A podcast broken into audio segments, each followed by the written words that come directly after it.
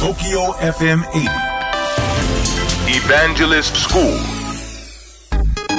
え皆さんこんばんは。エヴァンジェリストの西脇元明です。東京 エフエム エヴァンジェリストスクールごがつにじゅういちにち放送後のポッドキャストをお届けをします。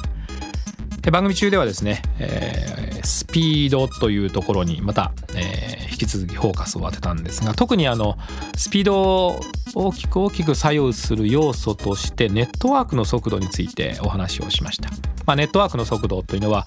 コンピューターに処理をお願いしてその処理が戻ってくる、その時にネットワークが必ず使われるわけなんですね、最近は。で、番組中でもお話をしましたが、Twitter にしてもFacebook にしても Instagram にしても、まあ、あらゆるサービスのほとんどがやっぱりアメリカを、まあ、拠点としている企業だったりアメリカのデータセンターなんですね。もちろん日本にもデータセンターがあってそこを使うこともできるんですけど、やはりサービスの中心は海を隔てたアメリカですから、海を隔てるということは番組中でもご紹介をしたように海底ケーブルがあります。実はこれ驚くべきことに世界中で海底ケーブルを敷設し、その海底ケーブルをメンテナンスしているのは日本の企業が多いんですね。もちろん海底ケーブル自身も日本製が多いんですよ。ですから世界中のネットワークを支えているのはやっぱ日本の企業だと正直言い切れると思うんですね。で、その海底ケーブルどこにあるか、太平洋、大西洋、それと北極ですね。まあ、こんなところにも太い回線容量を持ったケーブルが日本の技術によって敷かれていてメンテナンスされているということなんですね。ただ海底ケーブルを通じてネットワークのやり取りをしますから少し時間がかかる、まあ、これだけはどうしても物理的な速度を超えることができなくなるわけなんですね。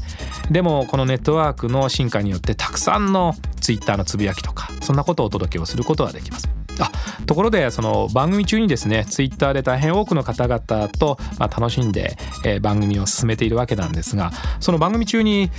ハッシュタグを使って皆さんね、えー、いろいろコミュニケーションしていただいている、そのちょっと集計を少ししてみました。まあ、ツイッターの集計アプリなんていうのはいっぱいあるんですけど、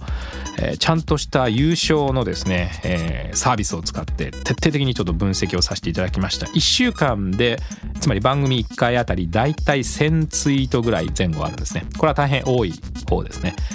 そして、えー、大変多くの人が参加しているんですが、一体どのくらいの人がこのツイッターの情報を見て反応しているかというと、にじゅうごまんリーチという数字が出てきてるんですね。これ非常に多いですね。じゃあツイッターのツイート自身をどのくらい見る可能性があるかというインプレッションってあるんですけどね、これがにひゃくよんじゅうにまんインプレッション、つまりそれぞれのつぶやきを一体どのくらいの人が延べ見たかというのがにひゃくよんじゅうにまんなんですね。これは正直かなりの数のツイッターの反応ですね。つまりリスナーの方々の、まあ、おかげということですね、えー、番組の本放送もそうですけれど、このポッドキャスト、それとツイッターが連動していますので、えー、これからもですねツイッターでたくさん皆さんの声を届けていただきたいと思っております。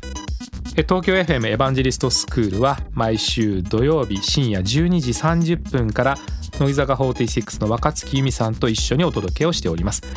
えー、皆さんからの質問にお答えをしたり大変楽しくお届けをしております。ぜひ皆様もオンエアの方を聞いてみていただきたいと思っています。 アイティー をいかに運用するかが求められる現代、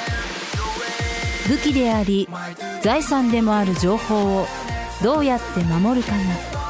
企業の今後を左右します。だからこそ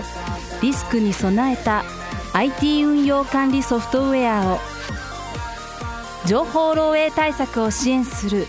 スカイ C クライアントビュー。スカイ株式会社は積極的に人材募集中。詳しくはスカイで検索。